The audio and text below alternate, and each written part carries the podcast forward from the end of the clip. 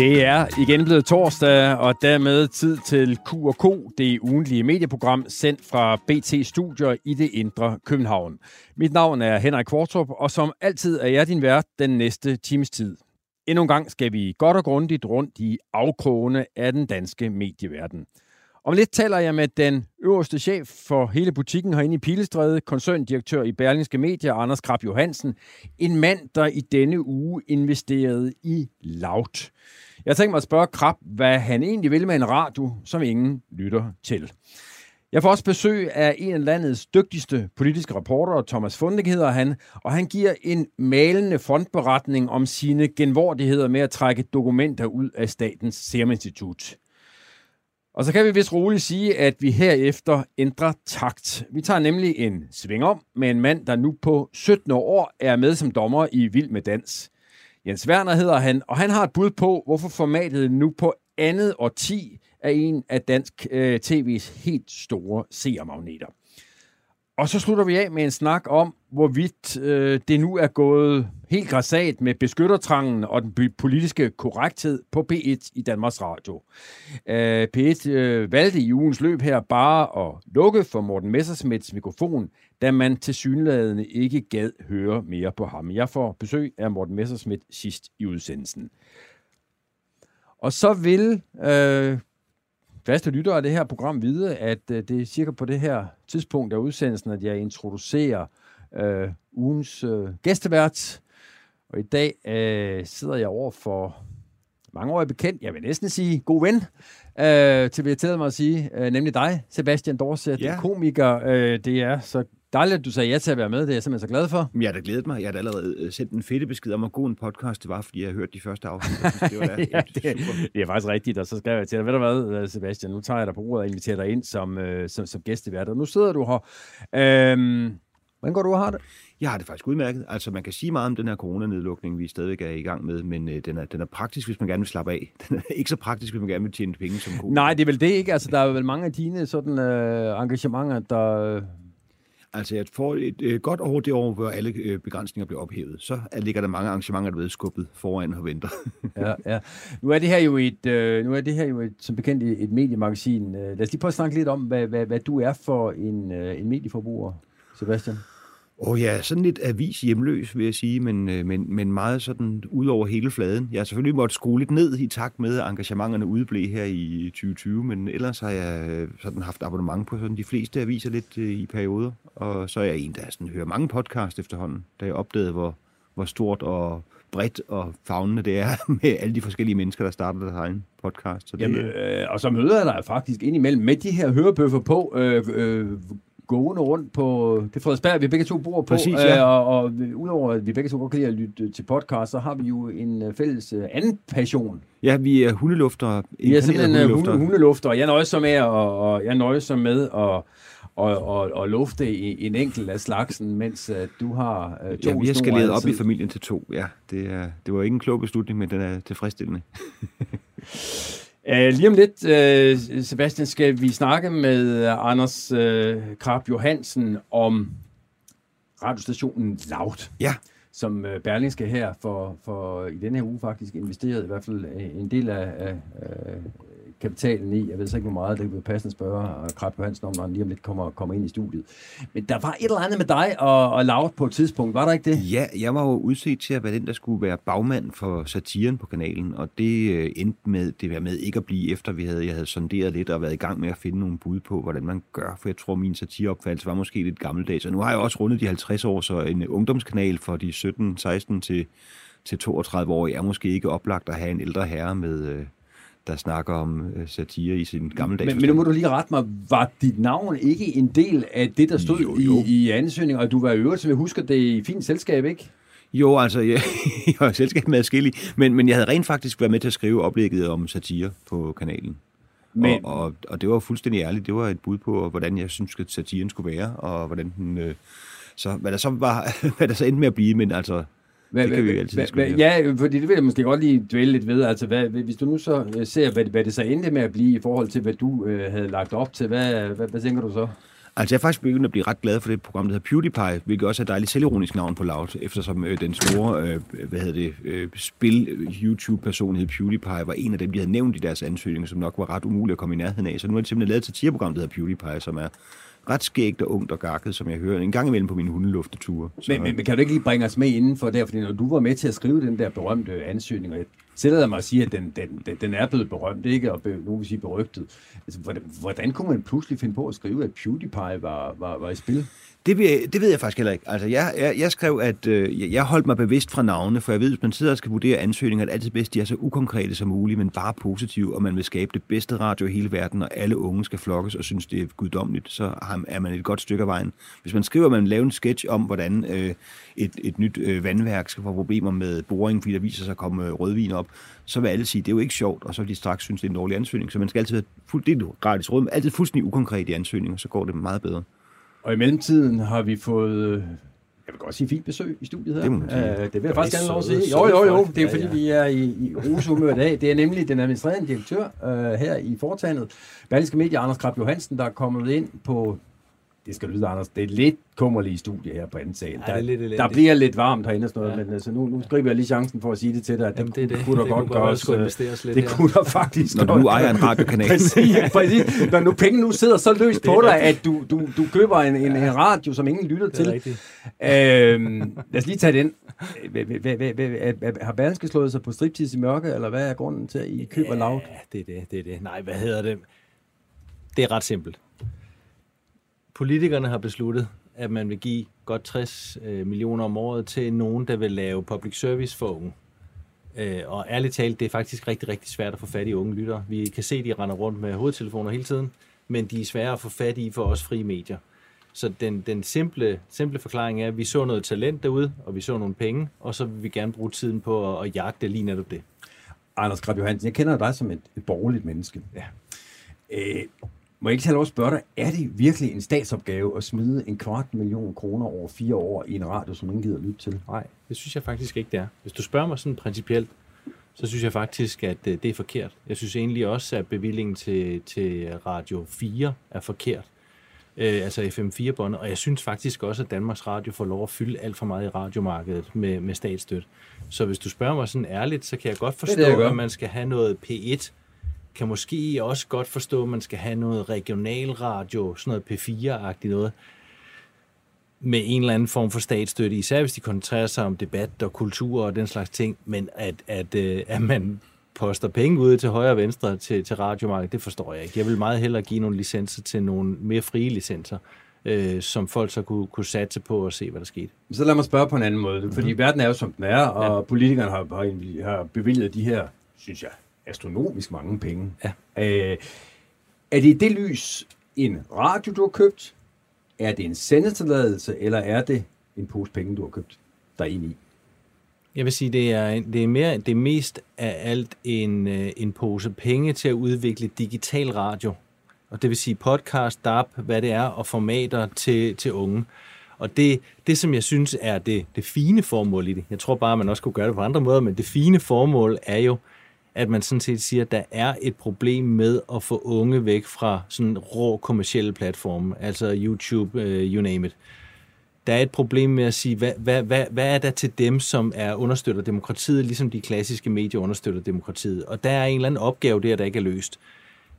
Man kunne sige, egentlig burde det er jo løst den. Det vil være det naturlige.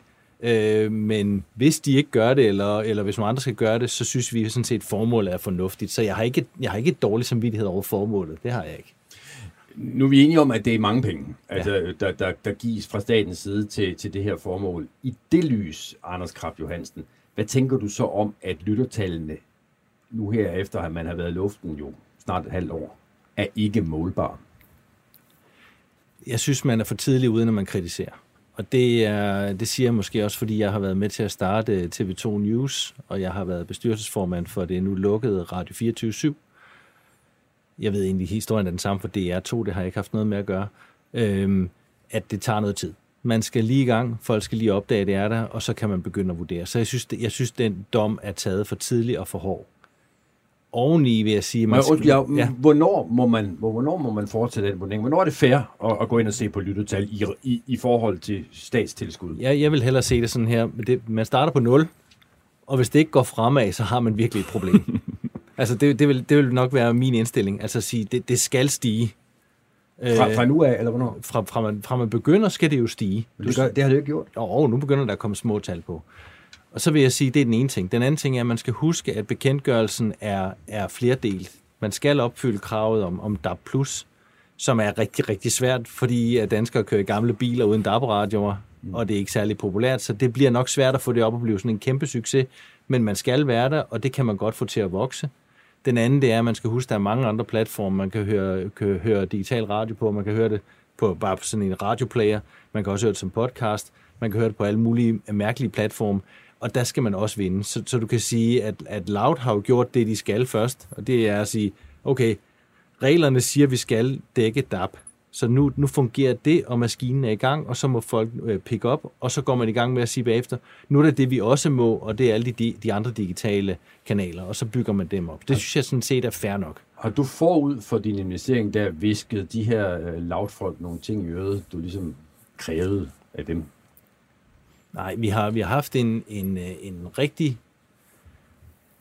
synes jeg faktisk meget sjov snak, fordi at vi egentlig var samme sted, så vi snakkede egentlig inden i den samme virkelighed, og den minder nogenlunde om det her. Altså man kan ikke fange unge kun på DAP, du bliver nødt til at fange dem på alle mulige andre platforme, og det er opgaven.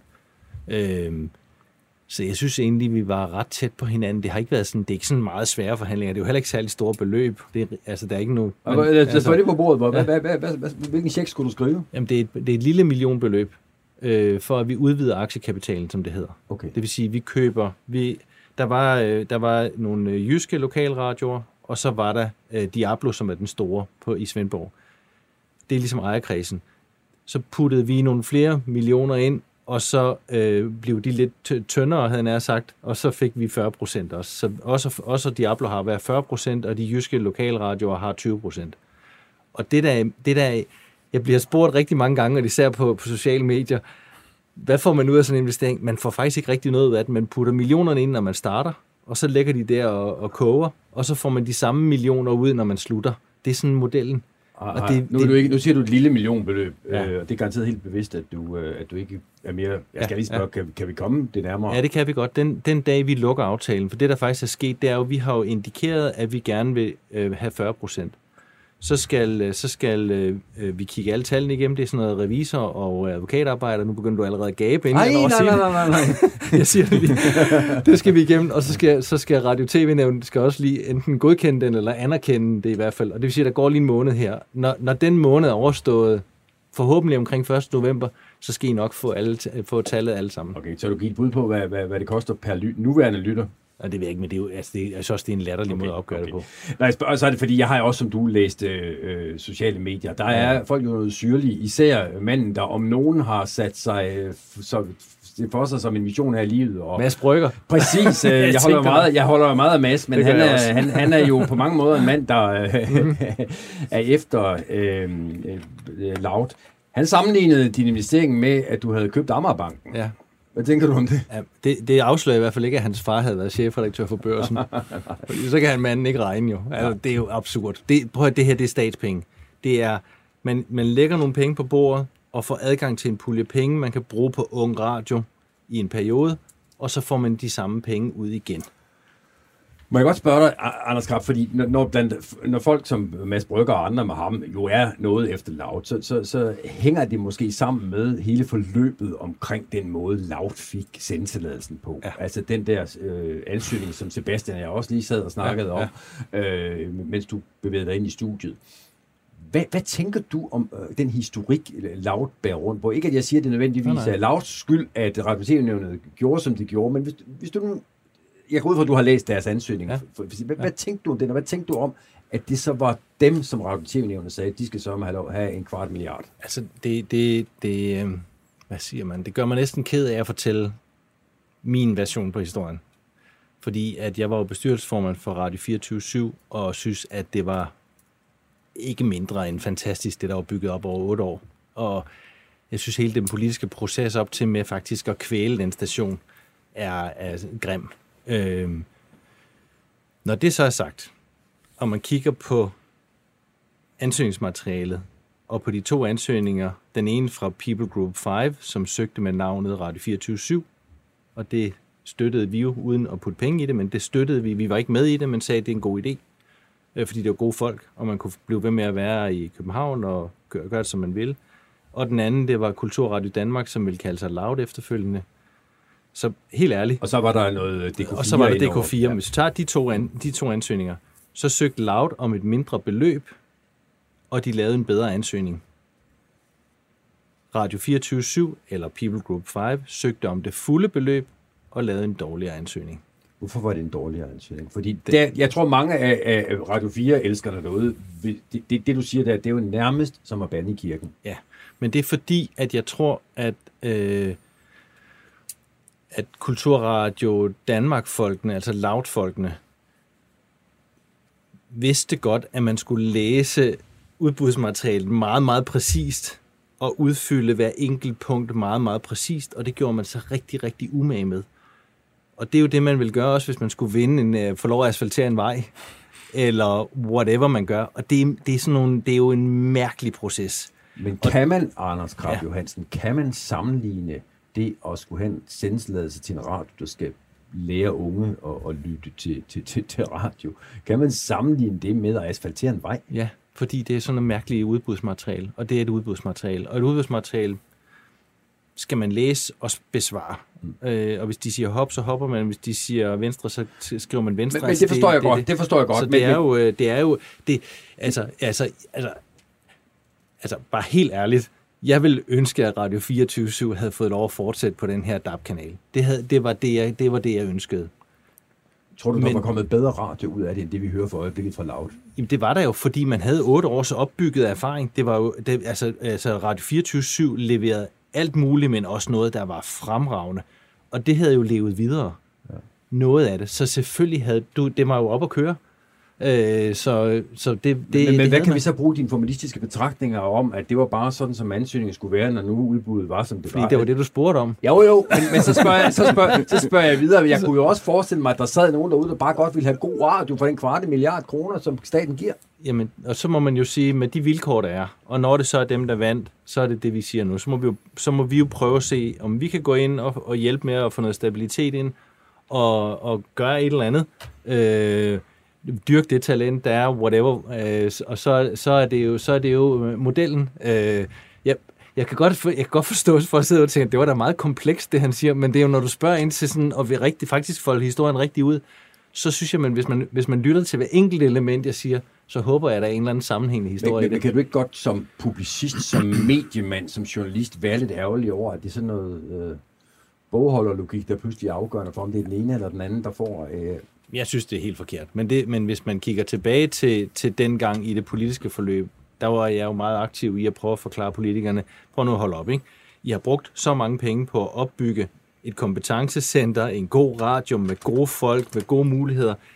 Det kan godt være, at der skal være færre penge, eller det kan godt være, at I skal åbne op for, at vi kan tjene pengene selv, eller, alt, men lad nu være med at smadre det. Og det første, man gør, det er, at man går ind og siger, vi vil smadre Radio 24-7, for vi vil flytte kulturen til i hvert fald 110 km væk fra København, jeg tror, de mente Aarhus eller et eller andet Odense, det kan man ikke. Du kan ikke flytte en kultur. Du, altså, så lukker man og starter forfra. Det, det er jo en kæmpe skandale. Og så lige her til sidst, uh, Anders Grab Johansen. Hvad siger den her nyerhvervelse om Berlingske Medias uh, ambitioner på lydområdet? Den siger, at vi har store ambitioner på lyd. Uh, det kan man se på, at du sidder her så BT, øh, Weekendavisen, Berlinske og Euroinvestor har alle vores, altså alle vores fire medier har lydambitioner selv, øh, har gode podcasts og bygger ting op der. Øh, vi har lige købt 60% af en platform, der hedder Listen to News, som, hvis I spørger mig, er den bedste nyhedsplatform til herhjemme på lyd. Altså man kan gå ind, og så kan man overblik over sine nyheder. Det var lige en lille reklame her. Øhm, og så er vi gået ind i Loud for at, at, at være med til at udvikle talenter og nye formater. Øh, så, så samlet set er det helt klart min overbevisning, og den er ikke særlig original, jeg nævner det lige, det er, at, at unge lytter, altså lytter mere og mere deres nyheder, og der skal vi være i det marked på forskellige vis. Indtil nu er der store penge i det? Nej, det er der ikke. Der er små penge i det. Det er et lidt svært marked at komme i gang med osv. men det vokser, og, og det bliver mere og mere af det, så der skal vi være. Anders Krab Johansen, øh, øverste chef her i Berlingske Media-koncernen. Du skal sige det hele tiden. ja, men det er fordi, jeg tænker, at man bliver trukket lønnen, hvis man ikke øh, siger det på den rigtige måde. Så men lytterne ikke kan se, at jeg næsten står ret, og ja, det, det passer ikke. Lige præcis, så gør hun. Øh, til gengæld skal du love mig, at vi får noget køling herinde i det her studie, Jamen, fordi det det. vi, lige pludselig så er der altså en mand, der falder om mig Jeg går ud og, og sviner Michael Dyrby Og så har du et problem med Anders Krab Johansen. tak for det, du kiggede. Men jeg tror, at der er rimelig meget håb for Loud, for jeg er en mand på 50, og når jeg tænder for deres live-signal på min telefon og ja. hører det der, ja. så slukker jeg efter syv minutter, fordi jeg simpelthen ikke kan holde ud at høre på de unge mennesker, så jeg tror, de rammer målgruppen lige i røven. Altså, det, Krab, tusind tak, fordi du kiggede forbi. Så fik det, du en kort måde at sige dit navn på, det kan jeg også godt. øh, hvad, hvad tænker du af Dorset? Altså? Jeg synes, der var noget interessant på de sociale medier lige der omkring, hvor, hvor, hvor udbuddet ligesom kørte, og hvor folk begyndte at blive farvet over, det blev så byråkratisk og opmålt. Der var der nogen, der snakkede om, i andre genrer, nu kan mediebranchen prøve, hvordan det er, når man laver udbud, nemlig som øh, Anders Krab Johansen sagde, om, om veje og den slags. Ikke? Det er sådan, det foregår, fordi at politikerne sætter nogle krav op, som der måske ikke passer ind i den måde, man laver tingene på, men det er den bedste, så må man bare byde ind med det, som de vil have. Og det er jo altså det er sådan, at foregår alle udbud åbenbart. Åbenbart er det kun, når det rammer mediebranchen, der kommer et ramaskrig. Ja, det var jo chok for hele mediebranchen, man faktisk skulle skrive det i ansøgningen, som man blev bedt om. Ja, sidder der nogle mennesker, der ikke ved, hvordan man bedst laver, laver det produkt, vi beder om. Det der er redselsfuldt, men sådan er det åbenbart for alle genrer, så måske kunne man kigge på udbud generelt. Og så synes jeg som sagt, når jeg hører Lauter, der er nogle sjove ting, og det er også, det er også programmer, jeg kan høre til ende faktisk.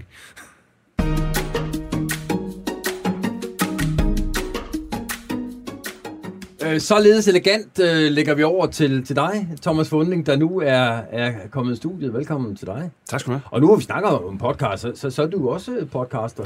Det er vi alle sammen efterhånden. Det, det skal, der, der, skal man, der skal man jo være for at bruge krabsord. Hvem, hvem, hvem, hvem er ikke det? Altså, du er jo øh, politisk på Avisen Danmark, ja. som de fleste vil øh, kende dig som, øh, men måske i endnu højere grad kendt som manden, der indimellem optræder på, på TV2, Bedserviserne og sådan noget kære gamle kollega også. Ja, vi har fra, en skummel øh, fælles fortid. Fra, øh, ah, din er ikke så skummel som min, men... men Nej, det er godt øh, fra, fra, fra, fra TV2. Øh, når du er her i dag, ja. øh, Thomas, så er det fordi, jeg noterede mig et... Øh, I forhold til, du, hvor, hvor vred du plejer at kunne øh, være, så noterede jeg mig et faktisk ret vredt tweet for dig i sidste uge.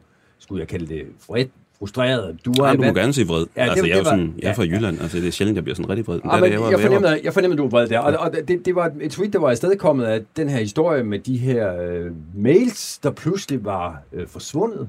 Slettet. Øh, slettet. Øh, der var en eller anden oppe i IT, der var kommet til at trykke på sletknappen øh, i Statens øh, Serum Institut.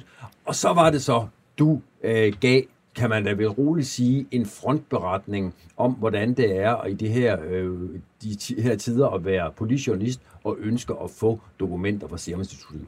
Bring it on, Thomas Funding. Hvad er det, der sker i den sag? Ja, det har været lidt op ad bakke, men øh, kort fortalt, altså jeg sender for cirka halvanden måned siden to agtindsigter. Jeg sender en til Sundhedsstyrelsen og en til Statens Serum Institut. Det er nøjagtigt den samme agtindsigt. Jeg har bare skiftet navnet ud. Altså jeg søger i korrespondancen mellem en person, ekstern person, og så direktionen i henholdsvis Sundhedsstyrelsen og Statens Serum Institut. Der går cirka 14 dage, så får jeg svar fra øh, Sundhedsstyrelsen. De giver mig agtindsigten god service, altså ret, relativt hurtigt især situationen. Du søger efter de samme papirer, eller hvad? Ja, altså det er jo kommunikationen med direktionen, ja. de to steder, så en person, ekstern person. Øh, så relativt begrænset ansøgning, altså på personer, korrespondence mellem de her mennesker øhm, og, og tidsbegrænset, altså fra 1. februar og frem. Så, så på alle måder synes jeg selv, jeg har levet op. Altså journalister får jo ofte skæld ud for at lægge systemer ned med kæmpe agtensigter. Jeg synes faktisk, jeg havde forsøgt alt, hvad jeg kunne at begrænse den. Men jeg får øh, agtensigten ved Sundhedsstyrelsen. Statens Serum Institut til gengæld meddeler mig skriftligt, at jeg ikke kan få den. Og begrundelsen er, at det ikke er emneafgrænset. Øh, og det er så første gang, jeg begynder at blive legal. Øh, og så ringer jeg til dem og siger, altså, hvad de mener med det. Jamen det mener de så, at de kan læse ud af loven, at det skal være emneafgrænset. Og siger, okay, men altså, I har en vejledningsforpligtelse, det siger loven også. Det vil sige, hvis I mener, der mangler noget, så er I forpligtet til ligesom at ringe og sige, hvad kan du hjælpe os på vej? Og hvis I ikke selv har regnet det ud, altså goddag, øh, mand økseskaft, så handler det om corona. Men så får jeg så at vide, at det heller ikke er nok. Det er ikke specifikt nok. Så på trods af, at jeg har sagt, at det er fire personers kommunikation, vi snakker, eller det er tre personers kommunikation med en person, tidsbegrænset på corona, og jeg ved, der ikke ligger særlig mange akter, så, så er det simpelthen ikke nok. Øh, og, og jeg bliver tosset i det øjeblik. Det bliver, altså, må jeg, vil jeg gerne indrømme. Altså, skriver tilbage, at altså, jeg kommer til at klage til ombudsmanden, hvis, hvis de ikke kommer til at give mig den akten til, Jeg kan ikke gøre det mere specifikt. Og siden har sagen egentlig været i proces, altså sådan i genbehandling i, i systemet. Og, og så går der noget tid, og så får jeg og resten af Danmark jo så at vide her for en uge siden, at højst, altså at alle sendte mails, der ligger i hvert fald de her udbakke eller sendte mailsbokse i Serum Instituttet, de er slettet.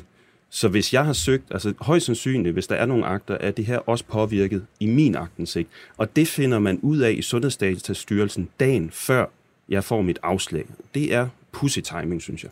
Prøv, lige at, sige det helt tydeligt. Ja, Hvordan, det, det fordi jeg fisker lidt efter, at du siger, at de mails, som pludselig forsvandt, det var de mails, du gerne, i hvert fald nogle af dem, du gerne ville have haft. Jamen altså, hvis der er sendt en mail fra en af de her direktionsmedlemmer, og den ligger i de her mails, øh, i, den, i de her bokse, så er den jo slettet, hvis der er nogen. Det ved jeg jo så ikke, om det er, det vil de jo ikke svare på.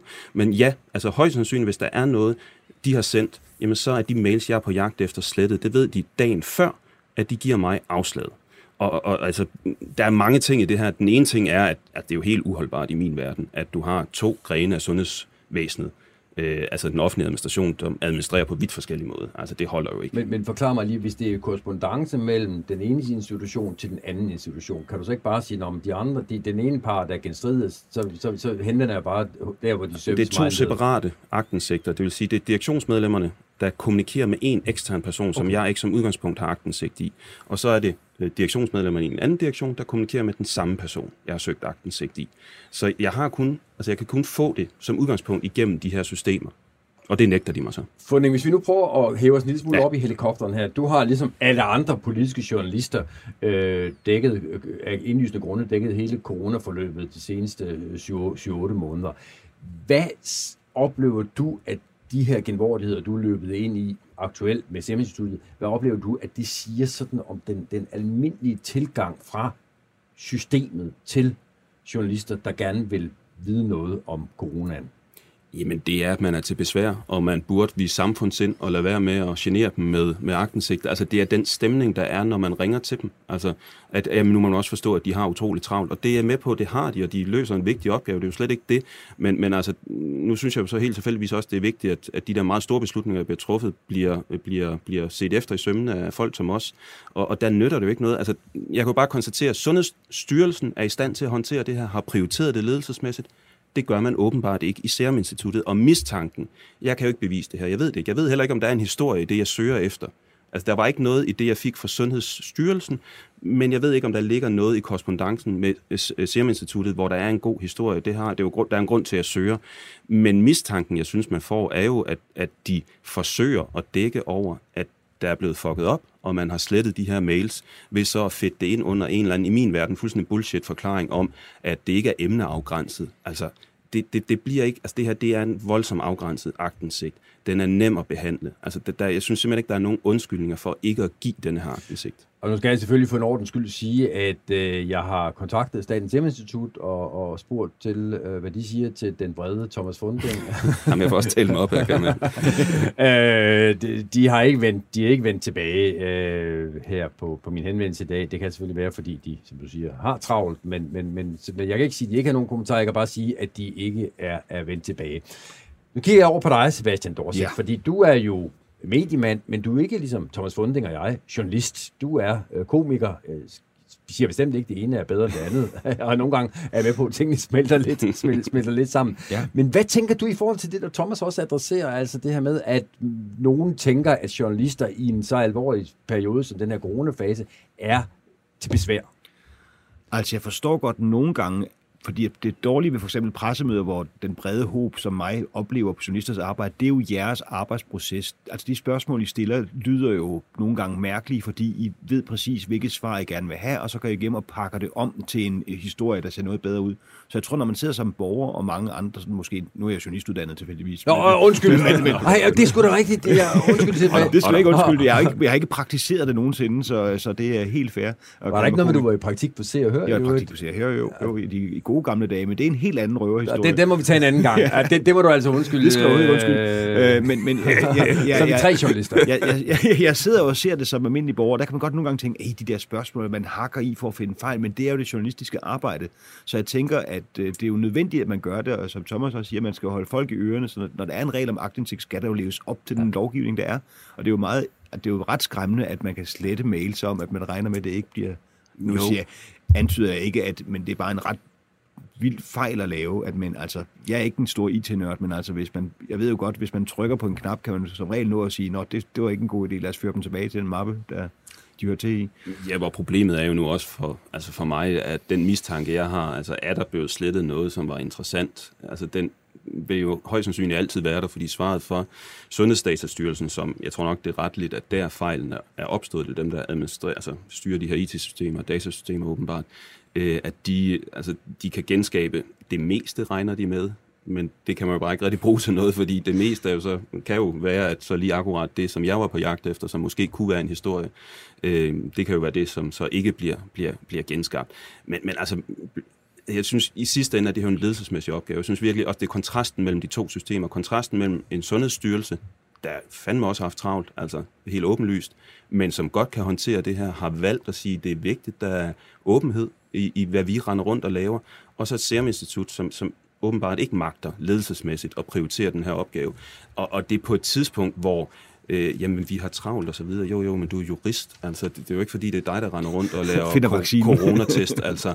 Og, og altså, prøv lige at høre, statskassen står pivåben lige nu. Altså, Øh, så må I ansætte den. Altså undskyld mig, så må man jo ansætte nogle mere. Altså det er et spørgsmål om vilje, det her. Altså, det, jeg, jeg blev, jeg blev, det er meget sjældent, jeg sender agtensigt, og når jeg gør, så har jeg tænkt over det. Jeg gør det ikke bare for sjov. Altså, og det, det provokerer mig, at man så skal altså, spises af med, med en forklaring om, den er ikke, den er ikke emneafgrænset. Jamen, det handler om corona, men det er ikke nok. Altså, hvad er det, man forestiller sig, man skal specificere yderligere øh, der? Altså, det er i en kommunikation tidsafgrænset mellem meget, meget, meget få mennesker, hvor jeg med nærmest helt sikkerhed kan sige, at det er ikke mennesker, der har kommunikeret specielt meget. Det lugter. Ja, det lugter meget, man kan sige. Man forstår godt, den offentlige myndighed vil sige, når der kommer de helt store fiskeekspeditioner, hvor man bare kaster trålet ud og vil have alt, så er det jo belastende for dem at skulle sætte frem, men det er jo ikke, slet ikke det, du har gjort på nogen måde. Det altså, synes jeg jo alt beskedenhed, at jeg faktisk har prøvet at hjælpe alt, hvad jeg kunne systemet. Man kender jo selv det, man trykker på sin egen mail og skal finde ud af, hvad det nu var, man kommunikerede med ham der, den gamle kollega om for nogle måneder siden. Så kan man jo skrive navnet op i emnefeltet eller i søgefeltet, så dukker det ret hurtigt op, kan man sige. Det skulle man mene.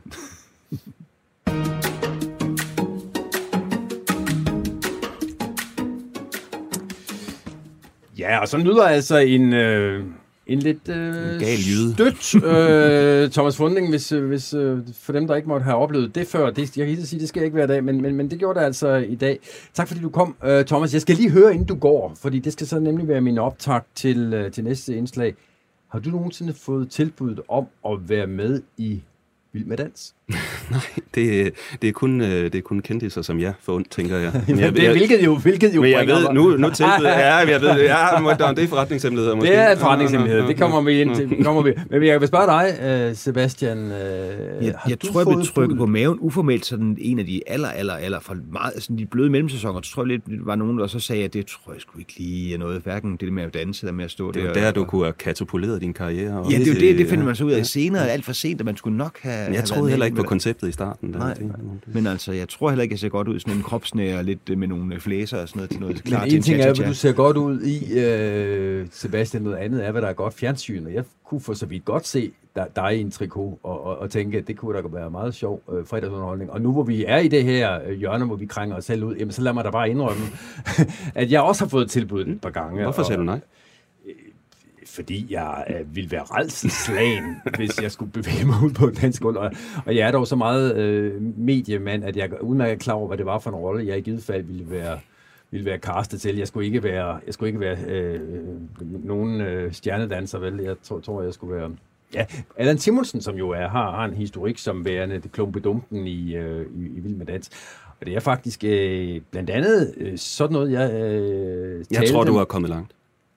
Ej, det, det, fordi, du er så, fordi du er så likeable, ikke? Altså, du kan virkelig charmere, charmere seerne til at stemme. Vil der være fundet fører der ingen steder, øh, så, så, så skal du ikke videre i teksten nu. uh, det, alt det her er bare en slags optag til, at jeg tidligere på dagen faktisk havde, uh, man kan jo komme vidt uh, som journalist, og nu har jeg også prøvet at interviewe en af dommerne i Vild med Dans. Jeg havde nemlig besøg af, af Jens Werner, uh, fordi jeg var, er en lille smule nysgerrig på det her format, hvor et tv-underholdningsprogram nu kører på 17. år øh, med øh, på 17 år øh, med øh, faktisk ganske høje seertal. Og øh, jeg er egentlig med at spørge Jens Werner, hvad hemmeligheden er bag den her lange levetid for Vild med Dans.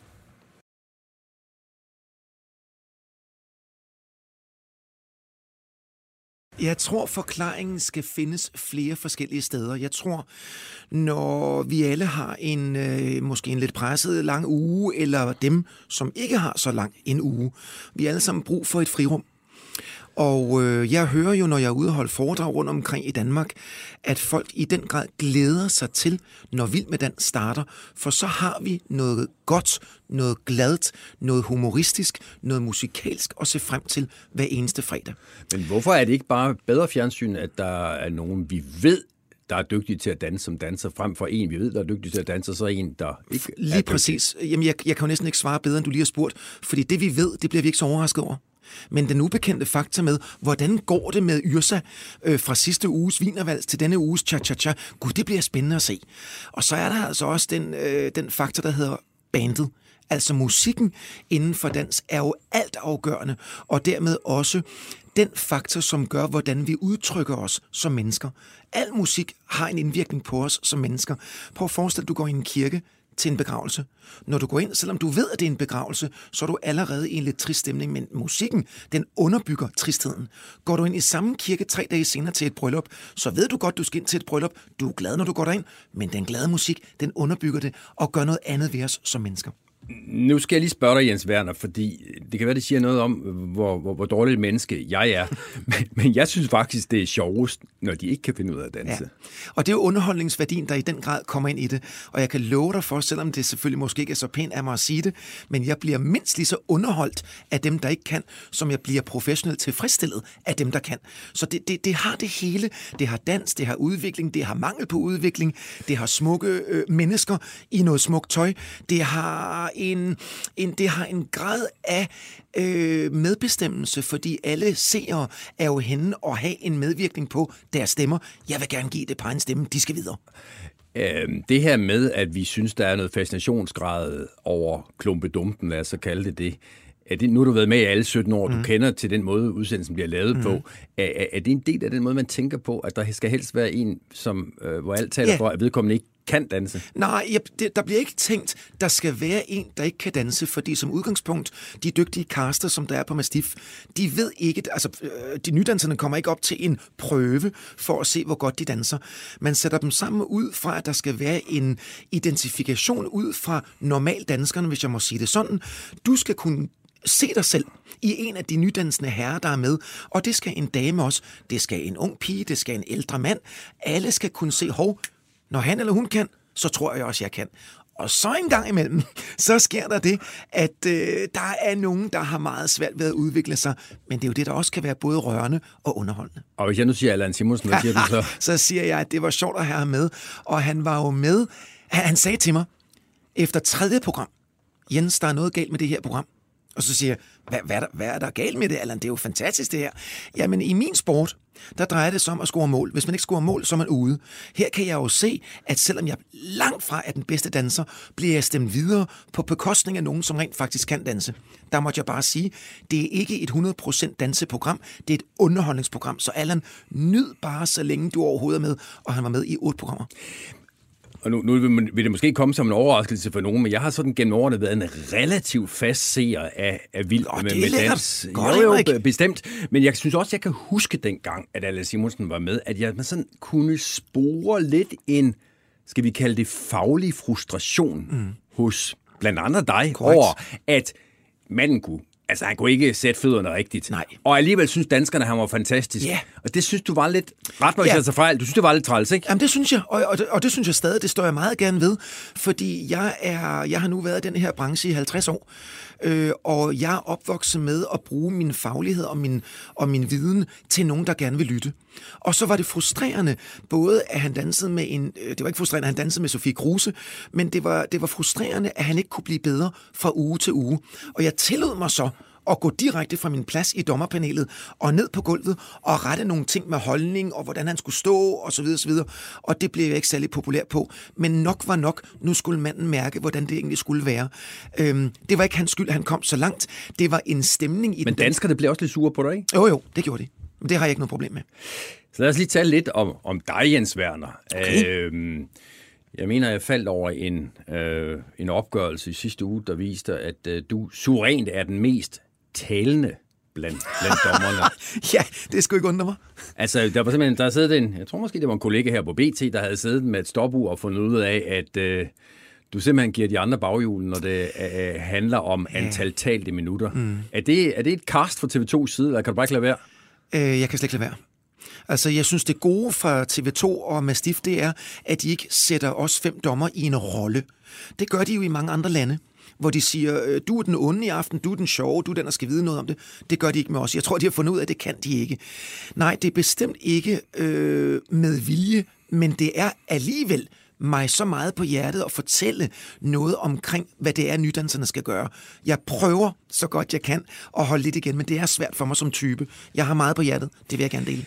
Hvis jeg nu siger til dig, Jens Werner, at jeg indimellem sådan synes, du tangerer det lommefilosofiske, når du vurderer de her dansere, hvad siger du så? så vil jeg øh, sige, at jeg synes, du er lidt forkert på den, fordi der er ikke noget lommefilosofisk over det. Det er min filosofi. Om du så tangerer det til, at det skal være lomme.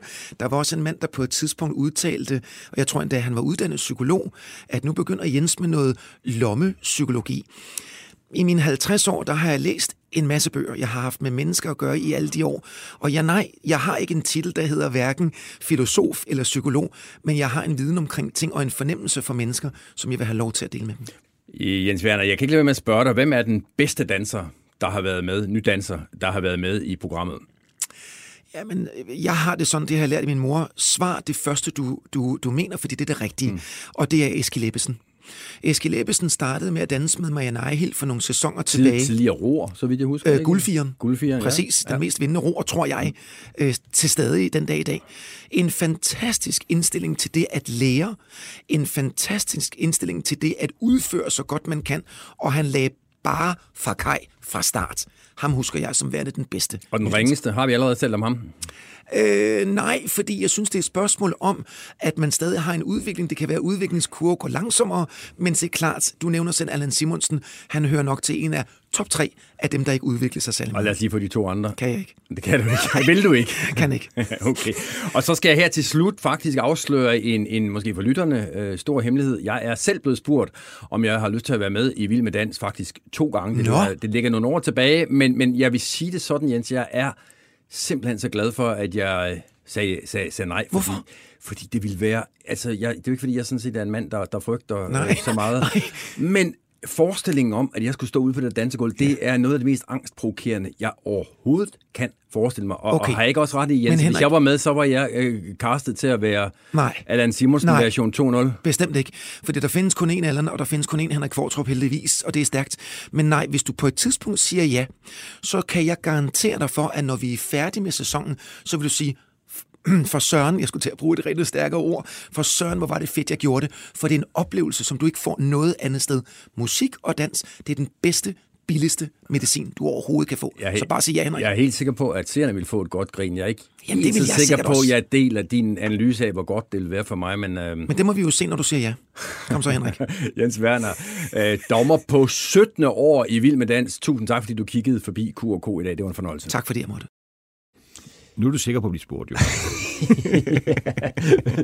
Vær lige min karriererådgiver, Sebastian. Det, det skal jeg sige nej til, ikke? Altså, jeg ved, det er jo også noget, man snakker noget om brands, og jeg ved ikke, om dit brand, når du står der og stiller hårde, dybdeborende mavepumper til politikerne, så stiller det direkte om til studiet og ser dig stå der i, øh, i, i glimmerkostymet og være klar til en, en, en jive. Men, det, jeg ikke. men, men hør, jeg tør faktisk godt her udstede en garanti. Det bliver et nej, hvis jeg skulle blive spurgt igen. Men øh, det, det sjove er jo, nu siger du selv øh, politisk reporter, og det vil passe dårligt og alt det der, men der er jo masser af politikere, Ja. der har været der. Altså, øh, Christian Jensen, kan du huske ham? Det kan jeg da den grad Øh. være de der tre, man ikke skulle, øh, Jens Werner ikke ville snakke om. det kan selvfølgelig være Christian Jensen i en af dem.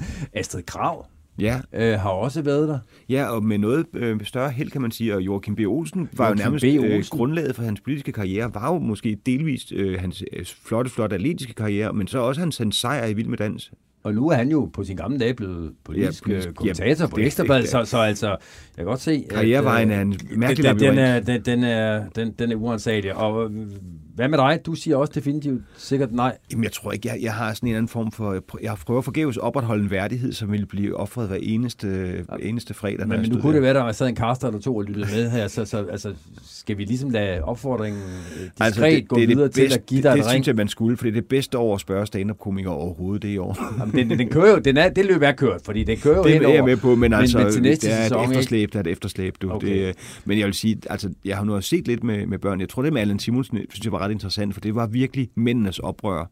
Altså nu har kvinderne og børnene bestemt, at vi skal da se vild med dans i 17 sæsoner, eller for det nu var Allan Simonsen kom med, og så sidder mændene, det bliver dalen med Allan, der bliver stemt videre i dag igen. Ja, og ved du, jeg kan faktisk huske, øh, at det tæller til hans ære, Jens Werner, han indrømmede det, men han var jo dybt frustreret over, Ja. at, at sådan en dansemongol, ikke, at, han, at han ikke bare blev stemt, stemt ud. Altså, Jamen, det, det, det, hun siger, at hans danseverden blev, blev knust der, fordi at alle os, der er fodboldelskere, så tænkte, det er jo Allan Simonsen, det er jo årets fodboldspiller i Europa 1977, der er ingen, der skal komme og pille ved hans øh, meritter. Fuldstændig.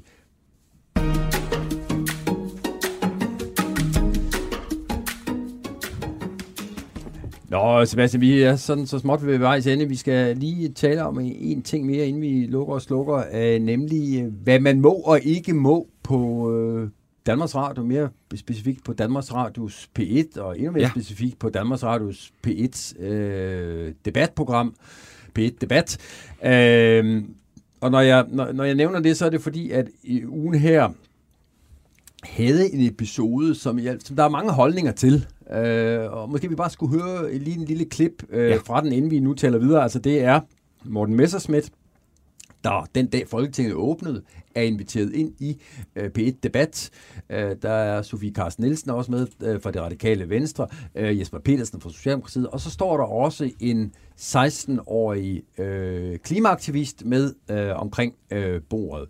Og hende har, øh, der hvor vi kommer ind i klippet her, hende har øh, Morten Messerschmidt givet lidt tørt på. Ja. Øh, sagt, at øh, man ikke hellere hun skulle passe sin skole og alt sådan noget.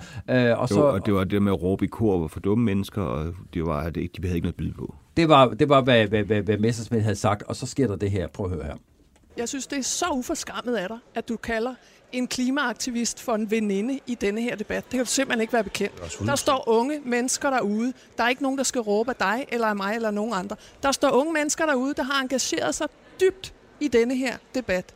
De er dybt faglige inde i deres emne. da De er. Det uenige ikke med noget som dig. helst om. Jo, det ved jeg. Jeg har masser af det er de har fået diskussion. uddelt en pamflet for Greenpeace. Det er simpelthen Latterligt. helt utrolig øh, disrespektfuldt af dig. Har du øh, nogensinde ikke- deltaget i ikke nogle at af de der demonstrationer og prøvet at bruge sådan en halv minut med sådan øh, nogle af de der... Morten Messerschmidt, nu tror jeg simpelthen, at jeg øh, lukker ned for dig øh, lige nu. Tak fordi du kom, klimaoverfører for Dansk Folkeparti. Sofie Carsten Nielsen, hockeystavsmodellen, som regeringen jo lige nu har øh, fortalt os, at det er. Øhm, øh, jamen, så, så, så går de videre til at snakke om hockeystavsmodel Ja. ja. øh, med det radikale venstre, og øh, Morten Messersmith er ligesom ude af, af, af det interview. Ja, jeg synes faktisk, det var lidt interessant i lyset af de sidste par dages begivenheder, at Sofie Carsten Nielsen laver noget meget smart, fordi han er faktisk, han er, det er jo rart som 50-årig mærke, en mand så ung som Morten Messersmith, være en sur gammel mand, der er ældre og sur end en selv, men han er faktisk lidt videre fra det med at skælde ud på de unge, og begyndt at snakke klimapolitik. Han er begyndt at snakke om, hvad Dansk Folkeparti synes, og hvad de synes i forhold til de radikale, og så trækker Sofie Carsten Nielsen ham tilbage i snakken med den unge I klima. gammel sur mand-rollen. Ja, hun vil hellere have ham i gammel sur mand-rollen, end ham, der skal vurdere, øh, hvad, hvad klimapolitikken skal Og udvikle sig det sjove er jo faktisk, nu, nu sidder vi her og laver den her udsendelse i dag torsdag, hvor der er Folketingets øh, åbningsdebat, og, og, Sofie Carsten Nielsen, der jo som bekendt er blevet ny radikal øh, leder, øh, hun brugte faktisk en del af sin, ta- sin taletid i dag på at, at kritisere selv samme Morten Messerschmidt, fordi han ja. Ja. øh, kritiserede den her 16-årige øh, klimaaktivist i radioprogrammet øh, forleden dag. Men, men, men altså, hvad tænker du i forhold til det der, som jo er faldet mange for brystet, at hans mikrofon bliver slukket af Danmarks Radio, af, af verden Gitte Hansen? Jeg ved det ikke rigtigt, fordi jeg synes jo et eller andet sted, øh, man, han vælger at gå ind med en holdning, der bekræfter 100% hvad folk mener i forvejen. Hvis man synes, at, øh, at han er sort og ikke klima, eller en sur gammel mand, så får man i den grad bekræftet, han er det. Hvis man synes, at en 16-årig, hvad, hvad er det, øh, kvinde hedder? Hjelva? Eller, Og det, det, det, det er ikke klar hun, over. hun går på det frie gymnasium, og hun har nogle meget markante holdninger til, hvordan... øh, Altså, så jeg tror, alle bliver bekræftet i, hvad de formener i forvejen, hvis han bare går ind og laver den bløde pædagogik. Det tror jeg, du har sagt til ham, hvis du har stået som hans øh, rådgiver, og siger, gå ind og sige, hvor er det dejligt, du er engageret, hvor er det smukt, du er med. Jeg synes, det er ikke det, du siger er realistisk, men hvor er det dejligt, du er her.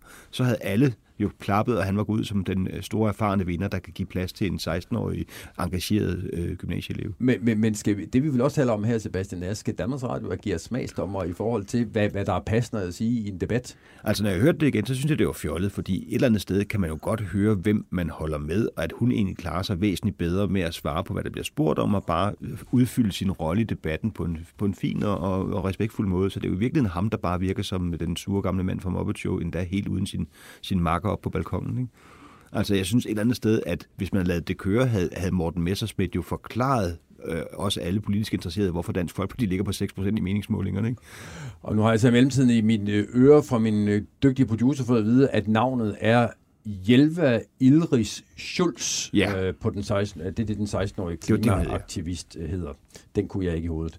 Øh, men vi kan snakke mere om det lige om lidt, Sebastian, men lad os lige prøve først at høre, hvad Morten Messerschmidt selv havde, øh, det- hvordan han selv havde det med den der oplevelse forleden dag. Jeg havde ham i studiet øh, tidligere på dagen. DR havde allerede flere dage før spurgt, om jeg ville være med i en klimadebat. Øhm, og jeg havde ikke, det skulle jeg måske have gjort, spurgt, hvem der ellers var med. Så jeg dukker op øh, lidt for sent, fordi det er jo sådan en hektisk dag med, med Folketingets åbning der, hvor så Jesper Petersen, Sofie Carsten Nielsen og en klimaaktivist er til stede. Jeg kender hende ikke. Øhm, og øh, så er det rigtigt, at lidt tidligere end det her klip, øh, hvor jeg øh, bliver bedt om at kommentere på de der ret voldsomme manifestationer, der havde været ude på Slotspladsen, Øh, der ved jeg ikke, hvad hun hedder, og prøver at referere til hende, og der siger jeg altså, at det er virkelig ment i al velskabelighed, siger vores veninde her, fordi jeg ikke ved, hvad hun hedder. Og at Sofie Karsten Nielsen på den måde der flyner ud over det, det synes jeg altså er lidt, lidt, lidt et udslag, tror Men, jeg. men en ting er, hvad Sofie Carsten Nielsen øh, flyner ja. ud over. Men så bliver jeg lukket ned fra mikrofonen, altså hvor, hvor debatten indtil da, de fem minutter, eller hvad det er, seks minutter, jeg har været med, har kredset lidt om dels unges måde at give udtryk for deres politiske synspunkter på, og så selvfølgelig også klimadebatten, hvor jeg får sagt sådan set noget om begge dele, men åbenbart på en måde, sådan så øh, verden fra P1 øh, synes, at, at nu er det nok for mig. Men hvordan ved du, at det er på grund af det, du har sagt, og ikke bare fordi nu har de hørt nok til Morten Messersmith, nu skal de videre i teksten? Jamen, det er i hvert fald den fornemmelse, jeg får fra det blik, hun sender mig, og også den måde, det bliver sagt på, og nu lukker hun ned for mig. Og så videre. Hun siger selvfølgelig det der for nu, og derfor ved jeg ikke, om hun havde en forventning om, at jeg skulle blive stående, men der havde jeg altså stået i en 10 minutter en gang og hørt på Jesper, øh, Jesper Petersen og Sofie Carsten Nielsen tale om klima. Og hvad, hvad er det for et blik, hun sender dig? Ah, Det er sådan et... Øh, det er som om, som om jeg har været uartig eller sådan et eller andet.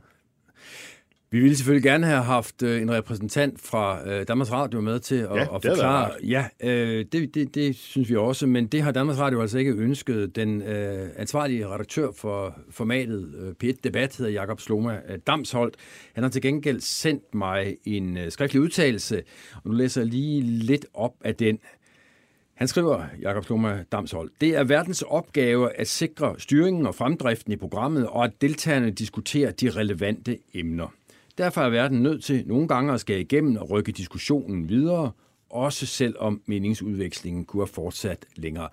Og Messersmith, det er vel fair nok. Altså, ja. De, de, der er jo ikke altid her i verden, og man skal videre i teksten en gang imellem. Altså, hvad, hvad, Det er hvad- helt fair. Det er er, der er bare- det ikke historien om, at du gør dig lidt til et DR, er et offer for DR's øh, øh, Dansk Folkeparti modvilje? Altså, jeg, det forekommer mig, at den her har vi hørt før. Ja, altså, jeg, det der er det sjove. Nej, det synes jeg faktisk ikke her, altså, fordi jeg svarer faktisk på de spørgsmål, jeg bliver stillet. Jeg bliver stillet udsigt en debat, der handler om klima. Det første spørgsmål, jeg så får, når jeg endelig får øh, ordet, øh, det er øh, mit forhold til, øh, til de der øh, ret voldsomme øh, demonstrationer, der var ude på, på Slotspladsen. Og der, der siger jeg selvfølgelig så noget om det, hvorefter jeg så går og siger noget om klimapolitik og klimadebatten. Så jeg, Jeg, jeg er med på, at, at, at måske betoningen af, af hver enkelt ord kunne godt have været anderledes i den forstand, at jeg selvfølgelig var oprørt over den behandling, vi folkevalgte og hele, ja, hele setup'et ude på Slotspladsen havde været.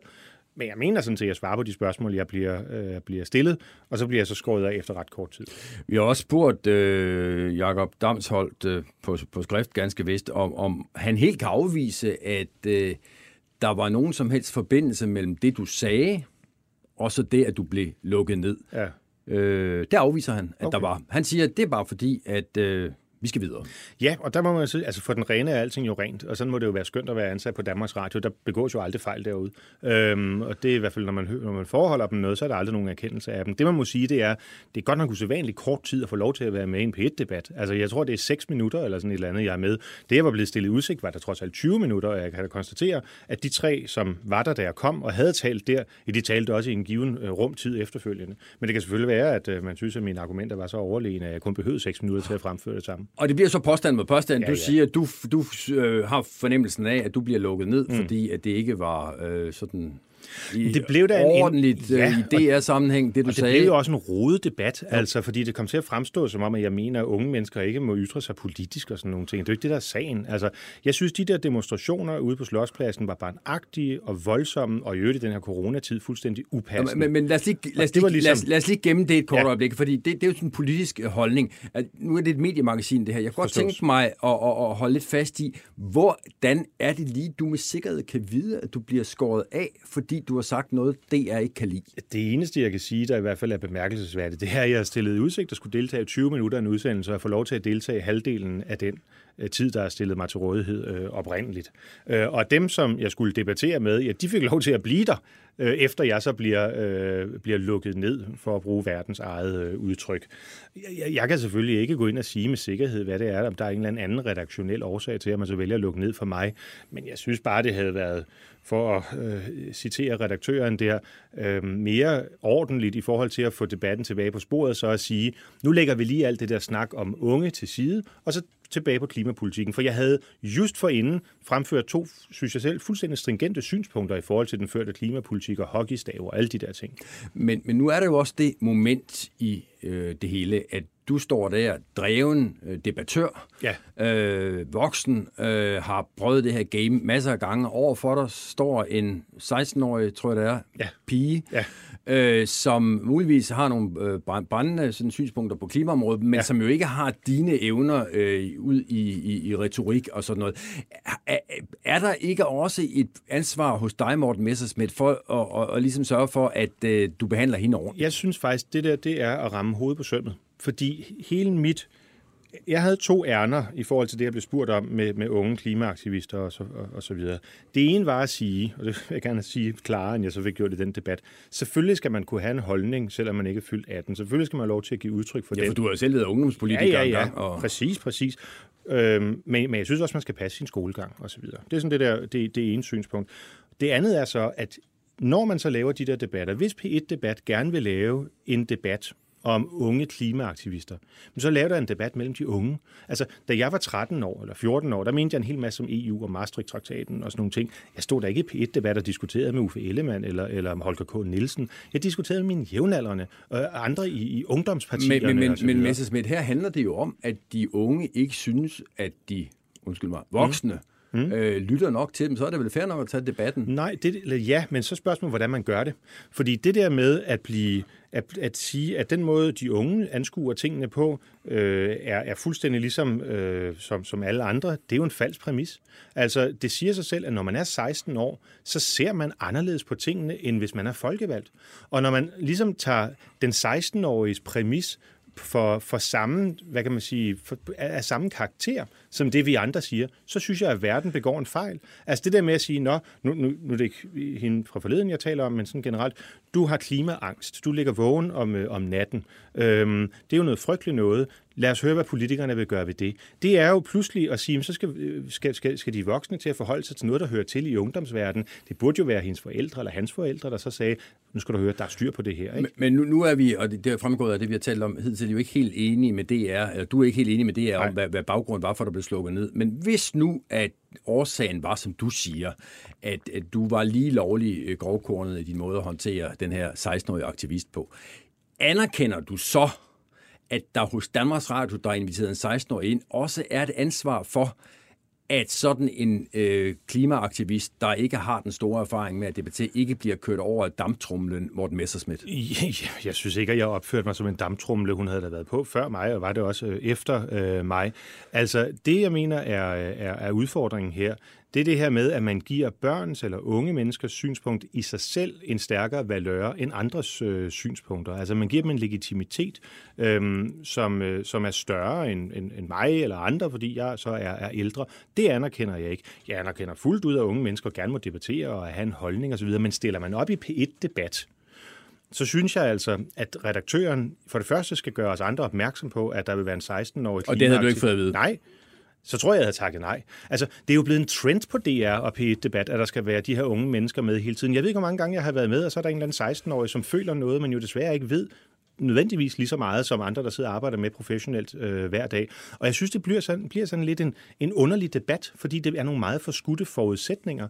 Jeg vil meget gerne høre, hvad unge mennesker tænker og føler, hvad de er glade for og hvad de er bange for. Men det at sige, at det sådan glider fuldstændig naturligt ind i en savlig debat om 8. udbudsrunde, om FN's klimapaneler, om måden, vi implementerer ladestander og så videre, sådan nogle ting, der må jeg bare sige, der er jo altså en grund til, at vi har en valgretsalder og så videre, at der tager noget tid, før man ligesom får det der mere brede syn på samfundet, samfundsøkonomien og alle de her ting, der hænger sammen. Så det er bare en helt anden præmis for debatten, hvis man vælger at sige, nu skal vi have en 16 eller en 14 eller en 12-årig med. Og den præmis synes jeg i hvert fald, man så skal gøre klart for deltagerne. Og så skal jeg lige høre her til sidst, nu står du her i programmet, jeg ved også, at du har skrevet en, en klumme til øh, vores udmærkede, til, ja. til, til BT her, om samme emne, og til overflod har øh, Dansk Folkepartis repræsentanter i Danmarks Radios bestyrelse også øh, indsendt en, en, en klage, så kan den da vist heller ikke trække mere, Morten Messerschmidt. Nej, altså nu skal jeg ikke referere for lytterne, hvem det var, der ringede mig op og gjorde opmærksom på, at det, det her, her var en jo, sag. Det her er et mediemagasin, øh, så der, her må vi gerne nørde, men, men jeg, jeg fastholder min pointe. Altså, du er her, øh, du har skrevet klummer om det, ja. og, og nu er der så klage fra DF ja. til Danmarks Radios bestyrelse. Ja. Øh, jeg stiller lige spørgsmålet igen. Har han ikke fået, hvad den kunne trække nu? Okay, men hvis du spørger, insisterer på at svare, så vil ja. jeg bare sige, at BT har opfordret mig til at skrive om sagen. så, okay. så hvis det er et problem, så, så, så tager vi den i fællesskab. Touché, øh, og tak fordi du kom, Morten Messersmith. Ej, der fik han mig til sidst den gode Morten Messersmith. Det er jo fair nok, når man ikke laver sin research på, på, på forhånd. Prøv lige at høre her, Sebastian. Altså noget af det, som, som, som Messersmith jo er inde på her, det er jo den indbyggede skævhed i, at ja. han står der som topprofessionel politiker, og så sidder der en eller anden klimaaktivist. Og han gør så lidt til talsmand for, at man burde lave sådan, uh, ligesom man har ungdomshold i, pul, i, i, i fodbold, så, så, så, så kunne man også have ungdomshold og, og voksenhold, seniorhold i, i, i debat. Hvad tænker du, er det, en, er det en uting, det der med, at man skal have en eller anden ung siddende sammen med de voksne. Altså det er jo det der, hvordan man bruger den unge. Ikke? Fordi hvis man siger, at hun står der med den der bekymring, der er for, bliver der overhovedet en fremtid for os? Får vi en klode at leve på, der ikke er gold og afsvedende, og får vi overhovedet lov til at opleve de muligheder for et, for et rimeligt anstændigt voksenliv, som, som vores generation har nyt? Det forstår jeg godt, hun kan, altså man kan sætte debatten op, hvad hun siger. Men hun kan jo, som Morten Messersmith siger, det har han jo ret, hun kan jo ikke gå ind i de der lange øh, politiske øh, fingerspids-ting med, hvor mange ladestander, hvilken type den implementerer vi dem, hvilke, hvad, hvad skal vi satse på, hybridbiler eller, eller brint. Altså der, der kommer hun jo til kort over for ham, og så, der, der, som du siger, så damptrumler han jo hende med, med den der insider-viden. Ikke? Altså det synes jeg, at han har en pointe i, at det skal være forskellige led i debatten så. Ikke? Men, øh, men jeg synes, der, der er ingen grund til, at Altså, han, han har jo ikke lyst til at snakke med hende, når han kommer, og det bliver han jo også ved at vende tilbage til. Havde jeg vidst, der stod en 16-år, han siger det nærmest med en form for forvemmelse, at han skulle snakke med sådan et ung menneske. Han var selv 17, da han startede i Dansk Folkeparti's Ungdom. Ikke? Men altså, jeg, jeg, jeg synes et eller andet sted, jeg godt kan forstå, hvad han mener. At han måske har mere lyst til den, det, det Folketingets åbning. Han vil gerne have noget, noget snak om åbningstalen og, og den, de klimating, der er lagt ind i den. Ikke? Men jeg må da sige, det, altså hvis alle politikere bare sagde, kom tilbage, når du blev 18, så er der visse problem, politikere, der ikke var de problemer, de er i nu. det, kan, det kan man sige, men altså i forhold til, i forhold til diskussionen om, hvorvidt Danmarks Radio cutter af, eller bare skal videre i teksten. Hvor ligger du så efter nu at have hørt både øh, Danmarks Radio siger, og hørt Morten Messersmith også hørt en lille smule af klippet der fra forleden? Jeg synes, der er et eller andet interessant i, at det virker som, at han er blevet råbt af på vej ind på Christiansborg. Det har stået nogle klimaaktivister og råbt, du ved, sorte svin, øh, du, så kan han også prøve at blive kaldt det. Øh, du ved, du vil ikke hjælpe i klimakamp, alt det der. De kender ham, de ved, hvem han er, de har råbt af ham. Og det er han meget fortørnet over. Og så kommer han ligesom ind og får ikke forklaret folk, at han er rasende, fordi at han er blevet råbt af, og lader det gå ud over den stakkels 17-årige, 16-årige gymnasiebi i stedet for. Og det skulle han måske have været bedre til at sige, jeg synes, det er for, de metoder, de bruger, er for dårlige, men det er da dejligt, du er her, nu skal vi høre, hvad du mener. Det, det har han sagtens kunne slippe meget bedre sted med, men han, på en eller anden måde, så får han Altså han får gjort hende til et offer for en, en nedladende, patroniserende... Øh, øh okay, så lad os sige, at han er nedladende og patroniserende. Berettiger det til, synes du, at Danmarks Radio slukker for hans mikrofon? Jeg synes, det er fjollet. Jeg synes godt, vi som lytter kan tåle at høre, hvad der sker. Jeg synes godt, vi som lytter kan vurdere, hvordan han opfører sig over for en, som han selv siger, der ikke matcher ham i hvad kan man sige, erfaring og vidensniveau omkring de her ting. Og det synes jeg måske havde gjort det til en interessant ud. Altså, jeg synes, jeg har hørt præcis debatten, til han blev smidt ud, så synes jeg, den tabte lidt momentum. Så, så, så man, man kan måske sige, at, at ligesom Morten Messerschmidt kunne man argumentere for at patronisere over for den 16-årige, jamen så øh, at Danmarks Radio, der patroniserer over for lytterne, ja, præcis. Ja, de, de, de vogter lidt for meget over den 16. Så, så må de på en eller anden måde vælge. Altså, eller hvad vi som lytter kan holde til at høre, ikke? Ja, fordi altså den, den 16-årige gymnasieelev, og igen har jeg glemt hendes navn, nu skal jeg nok være kalde hende veninde, øh, så kommer Sofie så kommer, så, så, så, så, går det galt. Men Sebastian. hun har jo både øh, Jesper Petersen og Sofie Carsten Nielsen i sit ringhjørne, så hun klarer sig jo egentlig meget fint. Altså det er bare et spørgsmål om, hvorfor Danmarks Radios vært også synes, at hun skal træde ind og, og, og beskytte yderligere jeg tror sagtens, lytterne kan klare sig. Jeg tror også, at den 16 år, hun skal nok komme fint i gang, og måske er det hende, der om 20 år står i en debat, der er irriteret over, der er unge med. Og, og i mellemtiden har jeg så lige fået oplyst igen, hvad hun hedder, Jelva Schulz. Jelva Schulz. Og med øh, påmindelsen om, at øh, Jelva Schulz hedder Jelva Schulz, så er vi øh, færdige med denne udgave af Q&K. Øh, tusind tak til dig, Sebastian Dorset. Det var en fornøjelse. Komiker og journalist. journalist uddannet. jo, jo. Øh, beklager min forglemthed derfor. Det var en fornøjelse, at du øh, kiggede forbi. Øh, jeg er også glad for, at lytterne hang på. Øh, jeg er tilbage med endnu en omgang øh, Q&K, når der er gået en uge, altså på næste torsdag. Tak for det.